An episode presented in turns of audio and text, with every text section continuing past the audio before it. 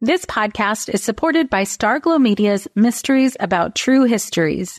From the creators of the hit top ranking kids educational podcast in the world, Who Smarted, the Emmy nominated Nat Geo Disney Plus's Brain Games and Netflix's Brainchild comes Mysteries About True Histories, affectionately known as MATH, or math, in which kids ages six and up can hear humorous and educational stories that follow two best friends, Max and Molly, while they go on adventures through time, solving puzzles, hidden equations, talking about history, and making learning cool. Episodes transport listeners to moments in history like Pythagoras' ancient Greece, the era of the Aztecs, Sir Isaac Newton's England, and more. When I drive my son to school in the morning, we listen to these episodes that fit perfectly in our commute, with the episodes being about 15 minutes long. And this podcast is right up my son's alley because he loves to solve problems and happens to love math and the types of punny jokes that Max likes to tell. So tune in to Mysteries About True Histories with your kids. You can follow and listen on Apple Podcasts or wherever you get your pods.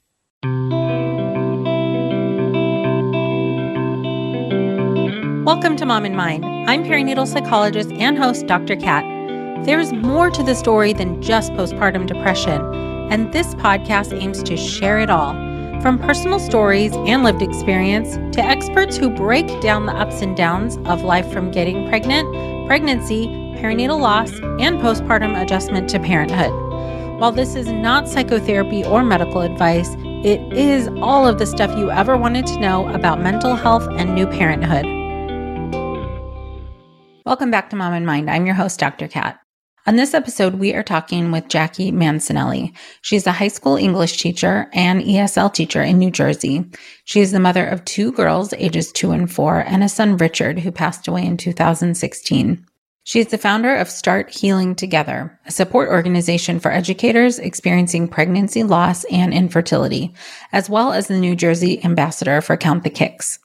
In our conversation today, Jackie is sharing some of her personal story, as well as the need for bereavement leave in the workplace for pregnancy loss and failed fertility treatments for teachers, the need for national paid family leave, as well as paid family leave for lost parents.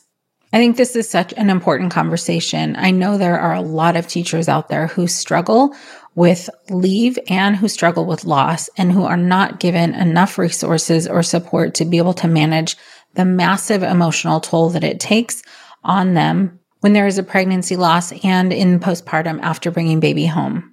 Teachers in the US are already way underpaid and don't get enough resources to do the amazing work that they do, as much heart and dedication that they give to our students, our children.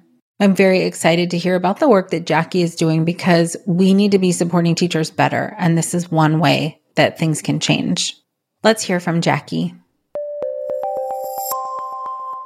Welcome, Jackie. Thank you so much for being with us. Thank you for having me. I'm especially excited to hear your story and interested because I know that the profession of teaching is very, very difficult and teachers don't at all get enough credit for how much work that they do and how much work they do while they're also dealing with other things in their life. It's just amazing to me how dedicated teachers can be for their students to their job, even while they're doing a lot of other things and in particular dealing with loss, which is what you're going to share with us today. So, yeah, thank you for being on. Yeah, thanks. This is, I'm really looking forward to this. Great. So, yeah, I would love for you to start wherever you'd like to start with your personal story, what you've been through. Okay. So, going back to 2014, my husband and I decided to start a family. And I had definitely been nervous about it, but we went ahead and I got pregnant very quickly. And we just thought we were really lucky. This was it. As soon as I saw that positive test, we started planning for when my due date would be, what the holidays would look like, and really starting to plan the next part of our life together. Mm-hmm. And we went in for our first ultrasound around, I'm guessing, about eight weeks. And I still had no idea what to really expect. Mm-hmm. But the ultrasound technician looked a little bit worried. The heartbeat was a little bit slow, mm. but they said, We know maybe your dates are off. Maybe you're only six weeks along. So this could be normal. So let's do another follow up in like a week or two. So I took that as a good sign. Everything was fine. Went in for our follow up ultrasound to find out that there was no heartbeat mm. and the baby had passed, except the doctor spoke in such clinical terms. It was really hard for me to wrap my mind around. Mm. She had said, Your pregnancy is no longer viable. And as an English teacher, I know what viable means, mm-hmm. but it just didn't seem to compute. Right. And then immediately they started talking about next steps. If I wanted to just wait and let my body take its natural course, which could take several weeks, or opt for a D&E surgery. And it still was so confusing because it was a missed miscarriage. So mm-hmm. I still had all of the pregnancy symptoms. I was very mm. bloated, mm. all the morning sickness. So it was kind of like my body never got the sign that the baby had died. Mm. So we opted for surgery, but it was around the Thanksgiving holiday. So I mm. still had to wait over a week oh. to get that surgery. Oh my gosh. So the, I remember that evening, it was the evening appointment, and I was a new hire at my school district. Mm-hmm. And I hadn't told anyone at work that I was pregnant because I was really worried about getting pregnant so early in my tenure. Right. And I didn't want to take any sick days. So I went to work the next day and pretended nothing had happened. Wow. And it was awful. Yeah. It was awful. Yeah. I have high school students, and at one point, I just burst into tears in front of them. Mm-hmm and they it was so unusual and they were so stunned and i just grabbed my nearest coworker i saw and mm-hmm. ran to the bathroom yeah. and i said i need you to watch my class and it was horrible because i was so ashamed i mm-hmm. thought i was the only person that had ever gone through it mm-hmm. and i didn't talk to anyone about that miscarriage for at least a year wow i just went along as if nothing had happened all of my friends got pregnant like and your friends didn't know. No, nobody. No one. Our parents knew. Mm. At least one of my sisters knew because I had announced it to her. Mm. And no, I remember going to gender reveals and birthday parties for my friends' kids, and mm. it was just torture inside. For sure. So, yeah, yeah um, so hard. Yeah, and I, I definitely did not deal with that grief. Mm-hmm. I just went along. I, I, threw myself into my work. That was my big coping mechanism at that time. So we became pregnant a few months later with our son, Richard. And that was awesome. It was just such an amazing pregnancy. It was really special to even talking about now, I get like goosebumps. Mm-hmm. Because it was it was beautiful. Everything was perfect. We had our gender reveal and we cut the cake and that's when we learned we were having a boy. My dad had passed away a few months earlier. So, knowing that we were bringing to the family like one of the first grandsons mm. out of a massive family of girls, it was really exciting. Mm-hmm. And uh, I just, I thought this was it. This is our dream come true. We're finally bringing home our rainbow. And then about eight months along, I went into preterm labor, except I had no idea I was in labor. Mm-hmm. Uh, I had gone to work that morning. I wasn't feeling well. His movements had slowed over the weekend, mm-hmm. but I didn't recognize that as a warning sign. Mm-hmm. I had followed some outdated advice that I saw on some popular pregnancy apps and websites that said 10 kicks in one to two hours. Mm. And I hadn't I had never read anywhere that any slow movements are a warning sign that the baby's in distress. Mm-hmm. So I thought I have anxiety. I thought I was just worried. Mm-hmm. So I drank some orange juice. I laid on my side. He technically had 10 kicks in one hour, but normally he was about 10 kicks in 10 minutes. Mm-hmm. and I never called my doctor. And I I had to live with that guilt for a really long time. I've come to terms with it. Mm-hmm. But my baby had told me that something was wrong mm-hmm. and I didn't hear it. So when I went to work that Monday, I was in back labor and I was in a lot of pain. Yeah. And I didn't know. I just thought third trimester, I'm just in pain. Mm-hmm. So I uh, I remember one of my students, he was I actually still keep in touch with him. He's in his like mid 20s now. and I remember we made eye contact across the room and he's like, "Are you okay?" Wow. He's like, because you never sit down, you're sitting and you look like you're really in pain. And I was like, I'm fine, I'm fine. And I end up going to the OB mm-hmm. uh, that afternoon because my back just killed me. And they did an NST. Our son failed it because he wasn't moving. Mm. We went for extra monitoring at the hospital. After several hours, he kept failing tests. We did a biophysical profile ultrasound. He failed it completely. Mm. And it wasn't until that moment, like something was really wrong because I was so happy to see our son on the ultrasound and just watching that technician's face. I remember turning to my husband saying, like, something's really wrong. Right. And my midwife, it's the same woman that delivered all of my children. She's an mm-hmm. incredible person. Mm-hmm. She looked at me and said, I think he's going to be safer on the outside. We're going to do an emergency C section, but he probably just needs some time in the NICU. Mm-hmm. So, still, we were fine. This is going to be great. We're going to meet our son early. My husband's super excited. Mm-hmm. People are congratulating us as we're going into the OR, mm-hmm. calling us mom and dad. And then it was a crash C section.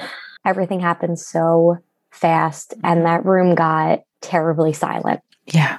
And when you're in a C section, you're strapped down. You can't see anything because the mm-hmm. sheet's in front. Right. And I just heard murmurings that there was a lot of blood. Mm. And I heard possible placental abruption. The OB and the midwife are going back and forth. And I never hear my son cry and I just don't know what's happening. I see the NICU team Nobody's to my left. talking to you. Oh no, not right. at all. Right. It's like you're you are you're there, but you're not there. Yes. In, in terms of them like acknowledge, uh, trying to explain to you what's happening to you, your body, your your child. No answers whatsoever. Mm-hmm. And I will say that became a very big part of my next birth plan mm-hmm. was that communication aspect. I remember yelling at my husband. I was like, tell me what's going on. Right. He has no idea. Right, right. And then the one amazing thing was that we actually had a resident in the room. Mm-hmm. And it was the only one of my deliveries that a resident student was there. He stood with my husband and he tried his best to walk him through everything that was happening. Wow. And that poor, like, he he was so young. And this had to have been the first traumatic delivery he had ever experienced. Mm-hmm. And so, what ended up happening with my son was that the NICU team wheeled him away. My husband was like, What do I do? I said, Go with him, stay with him. I, I'll be fine. You go take care of him. Mm. I ended up panicking so much and screaming so much. Apparently, they, the anesthesiologist put something in my line that knocked me out. Without telling you? Yes. And again, my first delivery, my first C section, mm-hmm. no consent given. Mm-hmm. I'm sure I signed some sort of paperwork to allow them to make those decisions. Mm-hmm. I know when I look at back at it six years later, I recognize that I probably was not, I probably was moving too much to finish that surgery. So like I can sort of understand, but there's still a lot of anger of about like, that. No, nobody asked you any kind of permission, told you anything. You're just they're just managing you as if you don't have any feelings about it. Yes. And I think what makes me really angry is that I didn't wake up until an hour later and my son's time of death had already been called. and I woke up in a recovery room by myself and I knew something was wrong. I'm scrambling to find my phone. My whole body is still numb. And I'm like calling out for someone, and suddenly two nurses are at my side. They're not making eye contact with me, they're not talking to me. They just wheel me down the hallway and they wheel me straight into the room of the NICU that they were working on him to try to save his life for the last hour. Oh my gosh. I get wheeled into a room and everyone's crying. And because I was all of those, all of the drugs that were in my body at that point, I'd never had a major surgery mm, mm-hmm. on top of whatever made me go to sleep. And on top of the trauma and PTSD, I think that everything's very fragmented from yeah, that time. Sure. It's hard to piece together. But the attending doctor that was there, she was incredible. She took photographs. She had me hold him. She took pictures. We had both of our moms meet and hold him. I, mm-hmm. We have photographs of that. Mm-hmm. But it's a blur. It's a complete blur. And my poor husband, he he was with the NICU that full hour. Oh my gosh. See um, all, all of what they were trying to do to yes to support your son, keep him with you. And he did say he was very thankful that I didn't have to see any of it. But he, what ended up happening, Richard, it wasn't a placental abruption. Mm-hmm. It was something called a fetal maternal hemorrhage, mm-hmm. which is the statistic we were given is one in 200,000. And there aren't, a, there isn't a lot of data on it because it's so rare. Mm-hmm. But basically, what ended up happening over that weekend was that Richard hemorrhaged mm-hmm. and the my placenta stopped acting as a barrier. His blood passed into mine, which then caused lethargy in me and an upset stomach. But that was it. There's really no other signs. And then his decreased fetal movement. But he had bled out almost his full blood volume. And then what ended up happening was that they, when they drew my blood after surgery, they drew his. And we have we had opposite blood types. He was Rh positive. I'm Rh negative. Mm-hmm. The doctor, I mean, the hospital, I don't blame them for this, but they did miscalculate how much RhoGAM to give me after delivery. Mm. So it did cause some very high risk pregnancies after mm. because the RhoGAM shot no longer protected my children. So I couldn't get it. But I don't blame them. They just, it was the first time they had had to deal with it and it was so mm-hmm. extreme. Mm-hmm. So that going back to work, Richard was delivered in May 2016. Mm-hmm. My school year was to end about mid May. At that time, I taught junior and senior students, and I didn't return to work. Mm-hmm. I told them that he had died and that I would just be back in September. And at the time, that superintendent, he's no longer with the district, but he was really understanding and kind hearted. Good. And uh, there were no questions asked about it. Mm-hmm. And then I returned the following September. Okay. What kind of, if any, support did you have for dealing with all of what you'd gone through? I think that most of the support I found was within my immediate family. Of course, my husband. Um, at the time, my sister that I'm closest with was also pregnant with a boy. Mm. And we had imagined having maternity leave together. Yeah. So she tried her best to be a support person, but I didn't really allow her to. Mm-hmm. But she really was wonderful for as difficult as it was for both of us. Right. I had a handful of friends that really stepped up. My best friend is a doula and a lactation consultant. Mm-hmm. So she flew in from California to stay with us. That's awesome. And she helped me with, I didn't realize that my milk was going to come in. Right. So she helped me with that. She did explain options about milk donation, but I didn't feel like I was mentally ready for that. Mm-hmm. But she helped me with that a lot. Great. She was really incredible. Good yeah, I'm glad that there's so much to your point. That's just one of the things that your your brain and body and all the things that are involved has to deal and cope with after a loss, especially of a practically full term pregnancy. Your body's still doing the thing. It doesn't it doesn't yes. fully know. Yeah, and it felt so cruel because my milk came in and I remember saying to my friend, I was like, I don't understand why my body doesn't know. Mm-hmm. Like I felt like this was just more insult to injury because right. I was already recovering from a surgery I didn't expect to have. Right. I was in all of this pain, but had no baby to hold. Yeah. Right. Which throws your whole self into just, I don't know how you would describe it, but to put it mildly, confusion, devastation, and confusion. Yes. And I remember we came home from the hospital and our front living room still had all of the mm. baby shower presents. Mm-hmm. And we actually had just purchased a brand new car two days before. Mm-hmm. And it was just all of these just constant reminders that you would never think of. Mm-hmm. But all of a sudden, it went from beautiful things to just incredibly painful. Uh, right. This podcast is supported by Understood Explains. As parents, we are often having to figure out things as we go, and that is very true for our children's education. And to help you out, I want to tell you about a podcast called Understood Explains.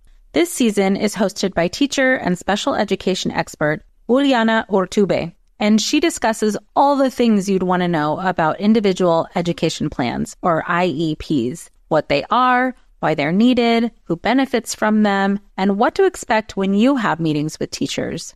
I could have really used this podcast when my son had an IEP for speech when he was six. I was overwhelmed trying to understand the process and what everything meant. The episode on Understood Explains Does My Child Need an IEP was the kind of info that would have really helped me get the most out of the educational support of the IEP for my son. And if you need that kind of support, I really recommend this podcast. To listen to Understood Explains, search for Understood Explains in your podcast app. That's Understood Explains. This episode is brought to you by Visit Williamsburg. In Williamsburg, Virginia, there's never too much of a good thing. Whether you're a foodie, a golfer, a history buff, a shopaholic, an outdoor enthusiast, or a thrill seeker, you'll find what you came for here and more. So ask yourself, what is it you want? Discover Williamsburg and plan your trip at visitwilliamsburg.com. And for how long would you say it was that intense? I would say for me, probably about like two to three months. Mm-hmm. It was, it was really hard to find myself again and really feel any emotion other right. than like grief and anger. I remember laughing again for the first time and feeling guilty about it. Mm-hmm. It was just so confusing. And then, really, to put on with that, I became pregnant right after my dad had died. So I never tr- fully grieved him. Right. And then I felt like everything came together. Oh, and that was, it was really hard. Yeah. When you had mentioned that your dad had passed and then you were pregnant, and in my mind, like therapist mind, I'm like, that that's a big deal. That's yes. a huge deal. So, right. So then now after this, now at post loss, postpartum, you're dealing with everything. Yeah, it was and I did have an amazing therapist at the time mm. because I recognized that I was not in a good mental space. Mm. I'm a strong advocate for therapy. Mm. And yeah, I, I, did seek out like a bereavement therapist oh, to help with everything because I, I wasn't functioning. No. And my husband was doing the best he possibly could, but he needed to take care of himself as well. So that that I think that was that really saved me and saved our marriage really. Mm-hmm. I needed that extra help. Right, for sure. And yeah, to your point, he went through a lot as well. Yes. And he's he's a lot different dealing with all of this. I think that's why we work really well together because we're opposites. Mm-hmm. So I think that grieving was really difficult because we did it in very different ways. And I was very angry about it because I didn't understand his process. Uh, but therapy kind of helped me to understand and accept that as yeah. being okay and valid. Yeah, that's that's fantastic.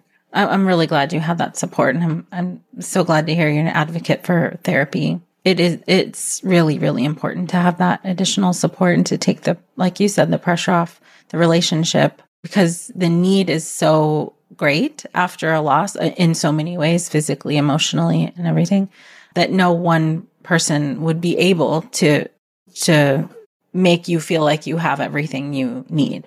And yeah, I don't know if anybody could. Any team of a million people could make you feel like that's enough. No, and it's I remember in the immediate aftermath, people would reach out and say, What can I do? Mm-hmm. And I just wanted to talk. Mm-hmm. But I also felt like I was like putting a weight on everyone mm. by constantly unloading.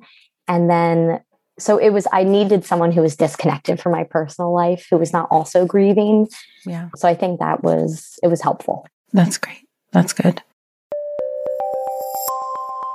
as a therapist supporting pregnant and postpartum moms, it's been heartbreaking to not be able to support all of the moms who are calling in for therapy. Even when giving resources to find other therapists who are certified in perinatal mental health, there are still long waits. I hate that any postpartum has to wait for the help that they desperately need. So I'm doing what I can do to help bridge that gap.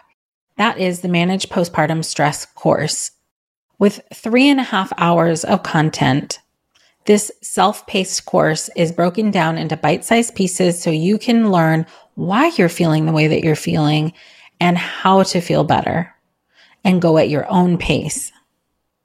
I walk you through how to understand why things are feeling overwhelming, what the new pressures are that you might be experiencing, and how to understand them.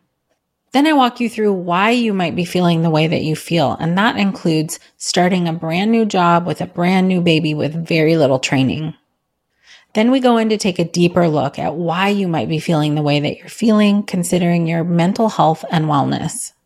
Then we dig deep into figuring out how you can find wellness and how you can use some skills and tools right now in your life to help you start feeling like you can manage just that much better. You don't have to be waiting to see a therapist to take this course, but certainly I do talk about therapy as a resource because it really is. And for those of you who are waiting to see a therapist, my big hope is that you get some of the support that you deserve while you're waiting to dig into some of those deeper feelings or issues that have come up since you become a new parent. So head on over to Wellmind Perinatal and go into the courses section and you'll see exactly where you can see more information and sign up for this course. And once you do sign up, you'll have immediate access. There is no waiting. I really do hope that this gives you the support that you need. And as we say to all new parents, self care is important. Putting yourself on the list is important. And hopefully, this course can be one of the ways that you begin to feel better. So, with all that you went through and through figuring out st- stuff, how to, how to cope, how to grieve with your therapist, what did you come to understand about what you had been going through mentally and emotionally? One thing that I learned about myself is that I am much stronger than I realized. Mm-hmm. Because in those early weeks, I I was in the darkest place I had ever ever been. Mm-hmm. I suffer from anxiety, mm-hmm. but I have never experienced depression. Mm-hmm. And I had a difficult time getting out of bed, eating, showering, all of those things. And I think that I did a really good job with learning how to kind of claw my way back mm-hmm. to being myself again mm-hmm. and this new version of myself. Mm-hmm. I found little things that made me happy one thing I read about online that I started to do was that I took one picture every day of something that made me happy. And then I kept an album on my phone and then I would look at it each night. So, and it would be like silly things like a flower I thought was pretty, or ice cream I had, mm-hmm. or the pic, like a picture of my dog. Mm-hmm. But it was enough to kind of remind me that there still were bright spots in my mm-hmm. life. Mm-hmm. And my my husband and I talked about getting pregnant again when we were both like of course physically prepared but mentally oh, right. being emotionally ready to get back into that and yeah and i did learn that my anxiety is i think a much bigger part of my life than i had first thought mm. so that was something that i started to make i think a different approach to really working on mm-hmm. yeah i thank you for that and for sharing that I, I think unfortunately people don't really understand what happens for parents after a loss. So I, I, appreciate that you're you're able to to know and understand and describe for us what your experience was. It's because pe- people just don't know unless they've been through it. They don't know, or they don't like hear about it often. They they don't really understand. And I do think it's important to recognize that this has a massive impact on your life but after maybe this is your experience too, and, and I want to get into what happened after all of this and your return to work, people think that after a certain amount of time that you're just fine or that you're better or that you're over it or that you're yes. done grieving or whatever. And it does a really a big disservice to the long and complex process of pregnancy loss and child loss and grief. Yeah, I mean, one thing that no one had mentioned to me and I learned that it is part of like when you're grieving, but I had like a fog mm-hmm. that I was going through. I felt like my brain just was not working as quickly. Mm-hmm. And I had a hard time even just doing very casual, simple conversation. Mm-hmm. I just had a hard time focusing. I couldn't read. Right. And it was just really hard to have conversations with people. Just those little things that, like going to Target and just making conversation about the weather with the cashier. Mm-hmm. I was like, I feel like I'm like relearning all of these mm-hmm. things. And that mm-hmm. was hard. Yeah. Yeah, for sure. Thanks for that too. I think, like I said, it's important for people to understand that this this is a process and it takes a while. So, to that end and to that point, what happened for you as you were going back to work and trying to get back into quote unquote normal life? So, I was very nervous about going back to school in September. Mm-hmm because like i said before i teach juniors and seniors so mm-hmm. on occasion i do get some students again as seniors mm-hmm. and i was nervous about having those students again mm-hmm. because I knew that that particular experience was something they had never gone through.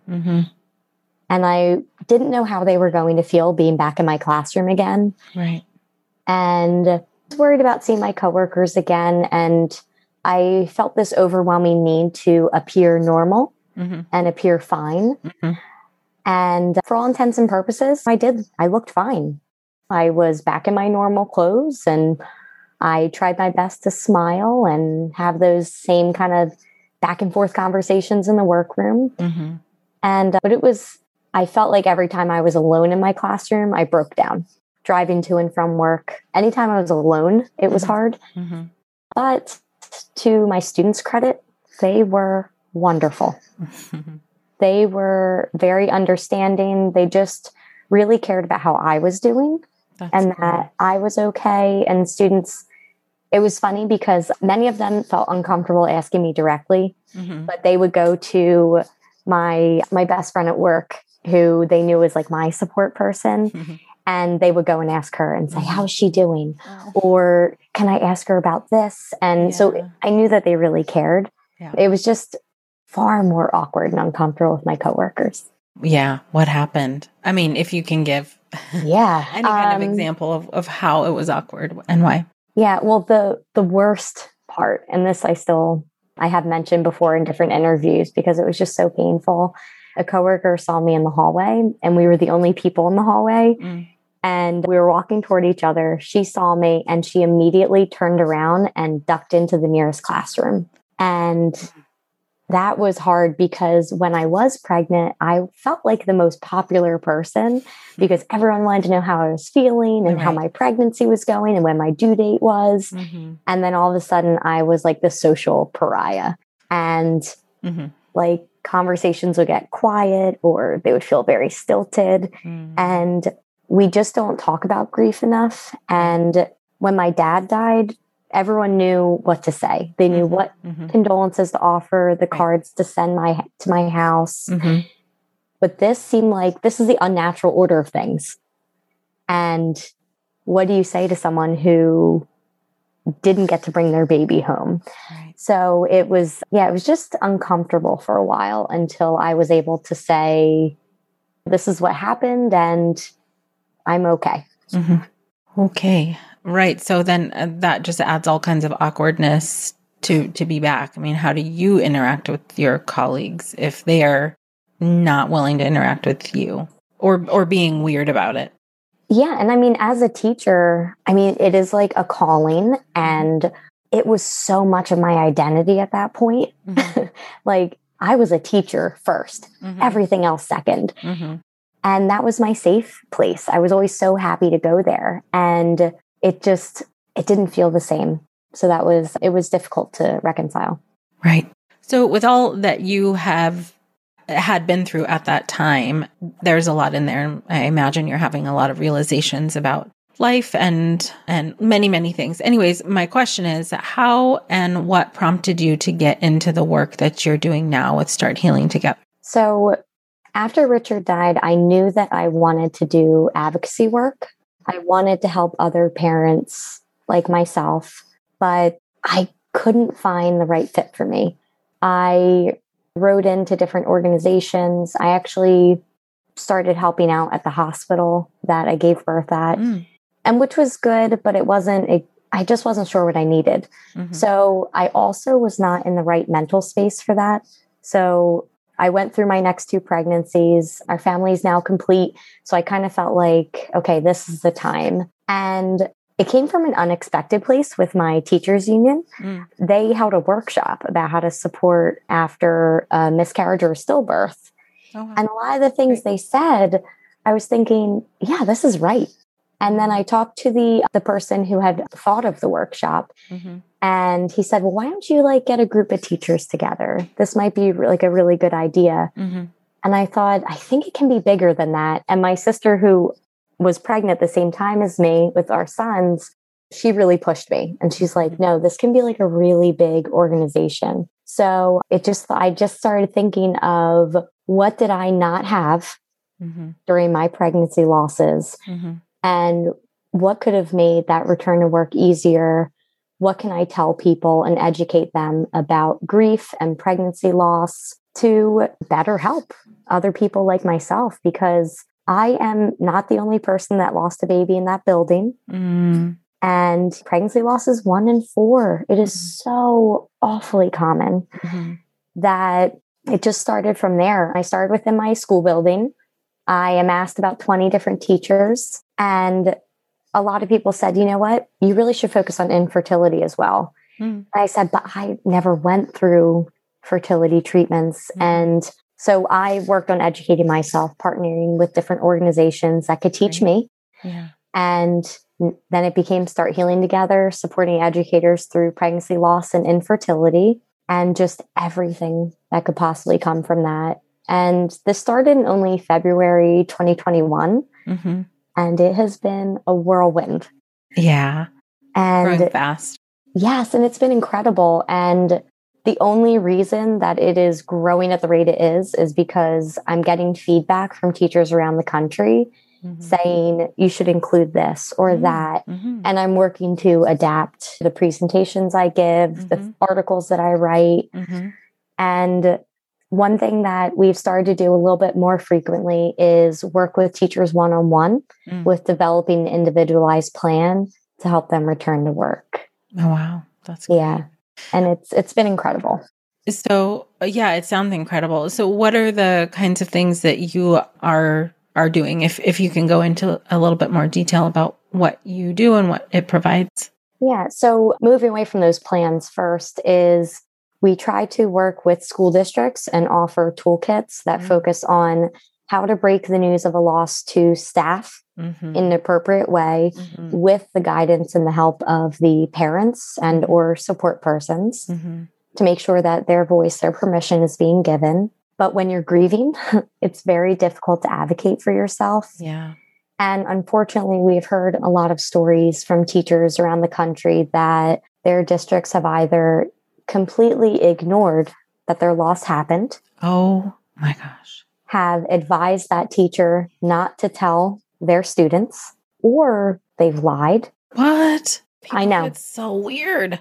I know. Why? And this is um, or they do things without the parents' permission. And it's just, it's important to relay the news in an appropriate way, yeah. but then also to support the students Mhm. and break the news to the students in an age appropriate manner Right. with the correct support services in place. nice. And that's been a major focus of ours because I look at my own experiences and then the teachers that have shared with me what Mhm. their districts have done right and wrong. Mm-hmm. And it's a lot of trying to figure out what is the best way to go about this.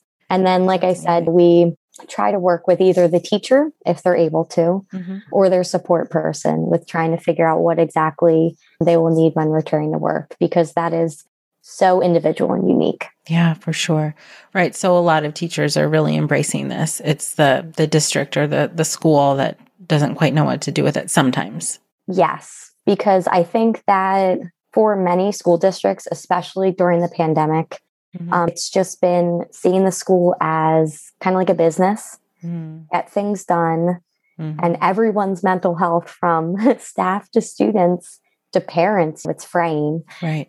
And it's just been so critical. And it's those teachers kind of get lost. Yeah, for sure. Well, that's a fantastic support to offer because communication is difficult. And- even with the parents I support, that's one of the big things is that like how, how to tell people how to interact with people, how to have boundaries when you go back to work, what to say, what not to say. It's, it's a lot to figure out while you're in, in that fog that you described. Yeah. And I mean, all of this goes back to my loss in 2014. Mm-hmm. It's taken me so many years to figure out what I needed. Mhm. And I am finding that it is very similar mm-hmm. uh, to a lot of people. Mm-hmm. There are some differences because some people choose not to share their story at all. Mm-hmm. And I respect that. Right. But I did have one teacher reach out and she's been wonderful. She actually sent me a copy of the letter that she wrote to her school district mm-hmm. to say, This is exactly what I want you to say. This is exactly what I don't want you to say. Nice. And she said that took a while and she had to write with her partner because, like you said, it's really hard to figure out what you need. Yeah, right. What other kind of supports do you offer? So, another thing that we do is to work with unions and individual teachers that work on contract bargaining. Mm. So, a lot of individual districts will have a contract, and almost all of them will offer bereavement leave. Mm-hmm. So, we try to understand when contract negotiations will start. Mm-hmm. And then we will offer our contract language regarding nice. bereavement leave. Oh, that's and this, cool. yes, and it's very important because what we have found is that if it is not explicitly stated in black and white in that mm-hmm. contract, mm-hmm. it will not be given. Mm. So we offer language that is very expansive. It mm-hmm. covers pregnancy loss, and we have a list from chemical pregnancy, ectopic, molar, all TFMR, because mm-hmm. that really is important to recognize as a loss. Right. That's termination for medical reasons for anyone yes. who doesn't know. Yeah. Okay. And that was a new term for me. Mm-hmm. I hadn't been aware of it, mm-hmm. uh, like stillbirth, infant loss. But then we also often recommend language for failed fertility treatment as well as adoption losses. Yes. So, wow. really cool. Yeah. So, some districts have said, well, a teacher can use, just use their sick day, which technically, yes. mm-hmm. But as someone who had to use their sick day for surgery, and then was very much grieving and not in the right mental space, bereavement days would have been really helpful to have. Yes. To know that that was available in my contract. It, yes. I didn't have to ask for it, it was already readily available. Right. And something really amazing that happened just a few weeks ago was that I was at the National Education Association. It's called the RA or Representative Assembly hmm. in early July in Chicago. And this is a massive meeting of all of the NEA or National Education Association mm-hmm. state affiliates. Mm. So almost all 50 states were there. Oh, wow. And I presented this bereavement language at that conference That's and cool. it did it did pass. So no yes, so the NEA is offering this and there is money being put behind it to promote oh, I it. I just got chills. That's massive. Yes. That's so this is deal. being promoted to almost all 50 states, That's their cool. unions and I met so many teachers there that were sharing their stories, mm-hmm. and mm-hmm. it was incredible to share my son's story and his name with so many people that understood what it was like to be a teacher and grieving. Mm-hmm. And it's just really amazing. So I that was like a huge win this past summer. Wow, congratulations. That is massive. And I hope that the ripple effect or whatever it's called, if they are recommending it and promoting this language, then it will, it will get into more schools. Yes, that's what we're really hoping and working hard for. That's a massive deal. Oh, how cool. Hi there, I'm Andrea Owen, self help author with 19 translations of my books, global keynote speaker, and life coach. My podcast, Make Some Noise, has been serving up self help in a simple to digest way for the last decade. The topics brought in each episode are practical and easy to implement around topics such as working through fears that keep you stuck, different modalities of therapy, managing your negative self talk, and more. We bring you guest experts, solo episodes, and I even coach listeners on the air around relatable struggles. I also do my best to weave my sense of humor into some heavy topics because let's face it, life can be pretty hard and it's so much better when we can have some fun while walking through our challenges. Whether you're seasoned in personal development or just starting out, Make Some Noise podcast will help you become the best version of yourself, the person you're proud of when you look in the mirror and show up in your life. Simply search Make Some Noise with Andrea Owen wherever you listen to your podcasts. Hello, you sentient ball of stardust.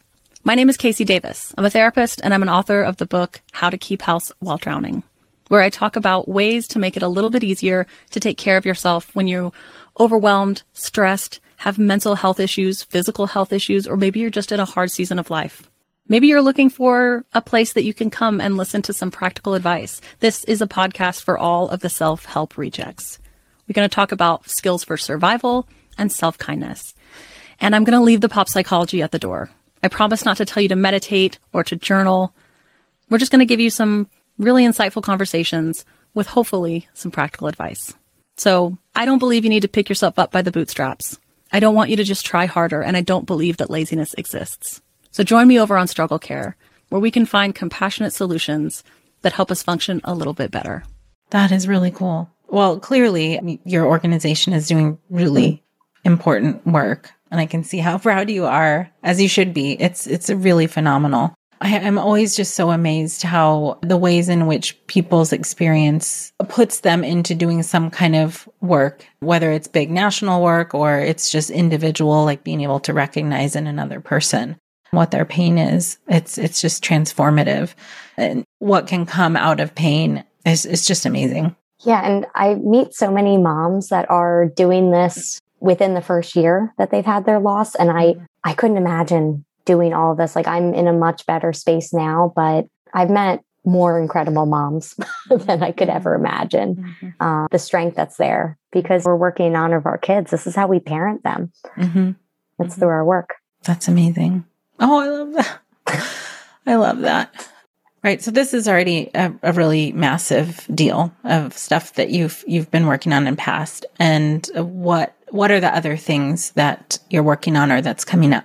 So one initiative that Start Healing Together is working on is to get paid family leave in New Jersey extended to cover lost families. Mm-hmm. So in New Jersey, we do have paid family leave for 12 weeks. It is they're excellent benefits. Mm-hmm. But if you do not bring your baby home, your baby does not survive, you are no longer eligible for those benefits. That's horrible. And as a public service employee, as a public school teacher, mm-hmm. uh, I had to take unpaid leave for several weeks. And that was, a, it took a really big financial toll on our family. Yeah.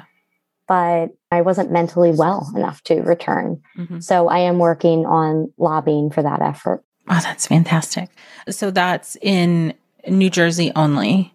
Yes, but I have spoken with some legislators and expressed my desire to see this on a national level as well. We have become very much aware of how many states do not offer paid family leave right. currently.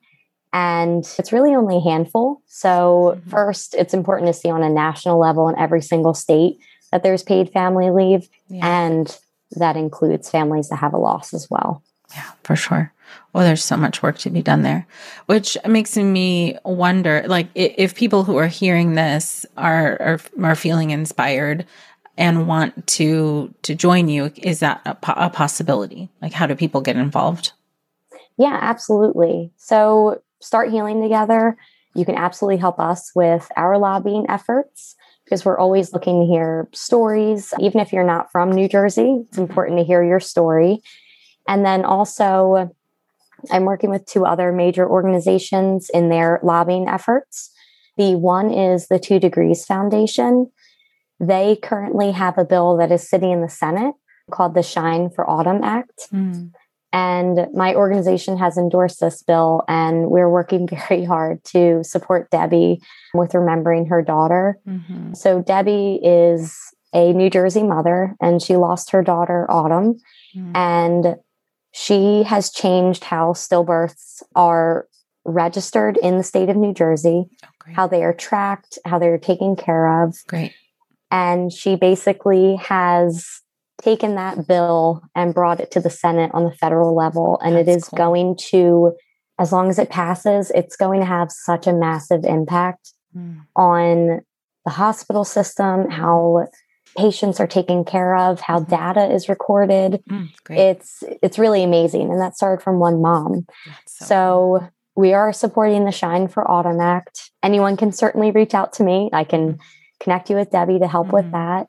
And then also Push for Empowered Pregnancy is mm-hmm. working on some on a federal stillbirth tax credit. Mm-hmm. So we are working on that and trying to ensure that there is a tax credit given to parents to have a stillbirth. That's so super cool. That, you're doing massive stuff. These are, and really, really, really important things. And I'm sure you could use all kinds of support. So I'll, I'll be sure to let people know where to find you. And so that if they, they want to support the work, they can. So in all of that you've been through, aside from all of the work you're doing through your organization, personally, what are the things that you have learned or want other people to know about what they can do if they're in a similar situation? The one thing that I would tell anyone if they're going through a loss is to put themselves first, mm. take care of themselves first. It is not their job to comfort anyone else, mm-hmm. to make them feel better. Mm-hmm. Uh, because, first and foremost, they're the most important, and their mental health matters, their physical health matters. A lot of that, I think that I forgot. Mm-hmm. And it wasn't until I reflected back that I wish I'd taken better care of myself. Mm, mm-hmm. So it's really important to, like, you don't have to go to that baby shower. You don't have to go to that work party where everyone's going to have their kids. Right. Those are things that are okay to miss out on. Mm-hmm. And it's okay not to be happy for them. Mm-hmm. it's, That's important. It's it's okay to recognize that you're going to feel very conflicted. Yeah. Oh, that's a, a really big one. To validate, to allow yourself to know that that is a thing and it's okay to honor that. Yes. And I think for me, I just had a lot of guilt about it. And I felt mm-hmm. very badly for not being as happy as I wanted to be. But mm-hmm. that's just part of the grieving process. Mm-hmm. Yeah, right. And for you, what about during pregnancy? What have you learned?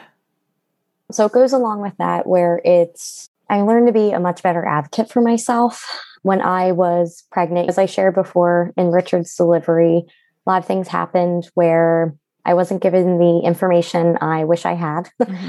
Right. and some things were done without my consent. So when I was pregnant again, I made it very, very clear to my team that none of those things were to happen again. Mm-hmm. And I had them write down exactly what I wanted and again, that midwife, I ensured that she was going to be in my delivery mm-hmm. because when you are getting a C section and you're getting that epidural, um, your partner, your support person can't be in the room. Mm-hmm. And I did tell her explicitly, you are going to be my support person yeah. when he is not there. Mm-hmm. Like, I mm-hmm. need you to help me because mm-hmm. I'm not going to be mentally okay. Yep. It's going to be very traumatic going back to the OR because I did have two more C sections. Mm-hmm. And it was just really speaking up and not allowing myself to be rushed at those appointments. Nice. Yes. And to say, no, I still have three more questions. Mm-hmm. And I mm-hmm. had them all written down on my phone, ready to go. Mm-hmm. But I need to make sure that I spoke up for myself in a way that I I didn't before. Right. Oh, I love that.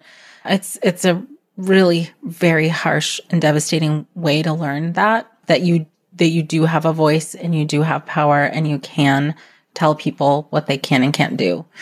But yes, you you can. You don't you it's it's essential. You have yeah. power there. Yeah, because I think I was worried about being that annoying patient and mm. I didn't want to be a big bother. Mm. But then I thought, no, this is my baby. Right. This is my body, my yes. pregnancy. Yes. I know my body best. I know my baby best. I know what I need. Yep. Absolutely. Oh, yeah. Fantastic. I really, I really am thankful that you're sharing that because it, it is incredibly important. And you don't have to have experienced a loss in order to go into your your pregnancy or delivery with with that.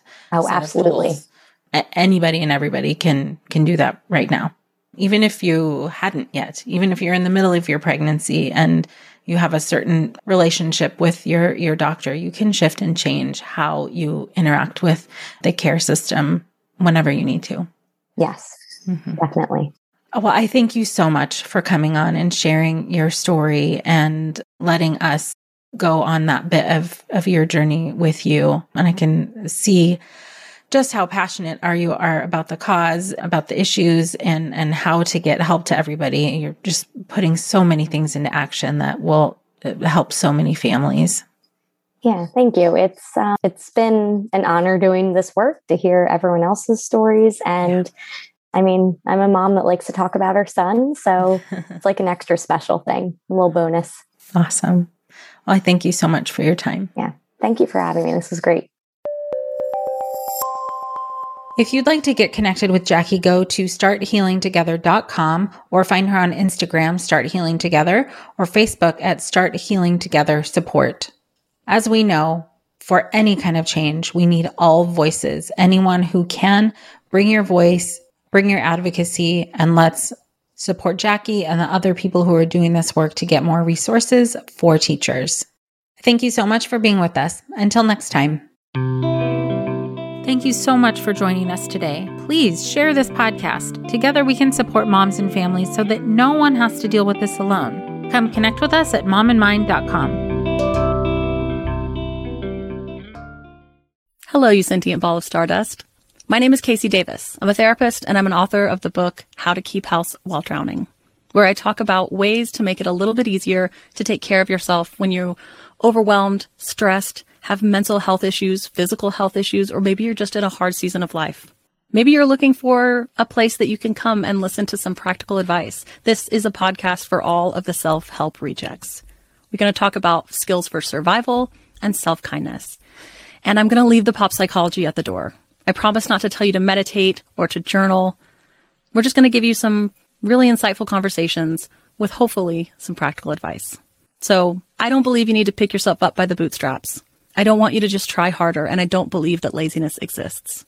So join me over on Struggle Care, where we can find compassionate solutions that help us function a little bit better.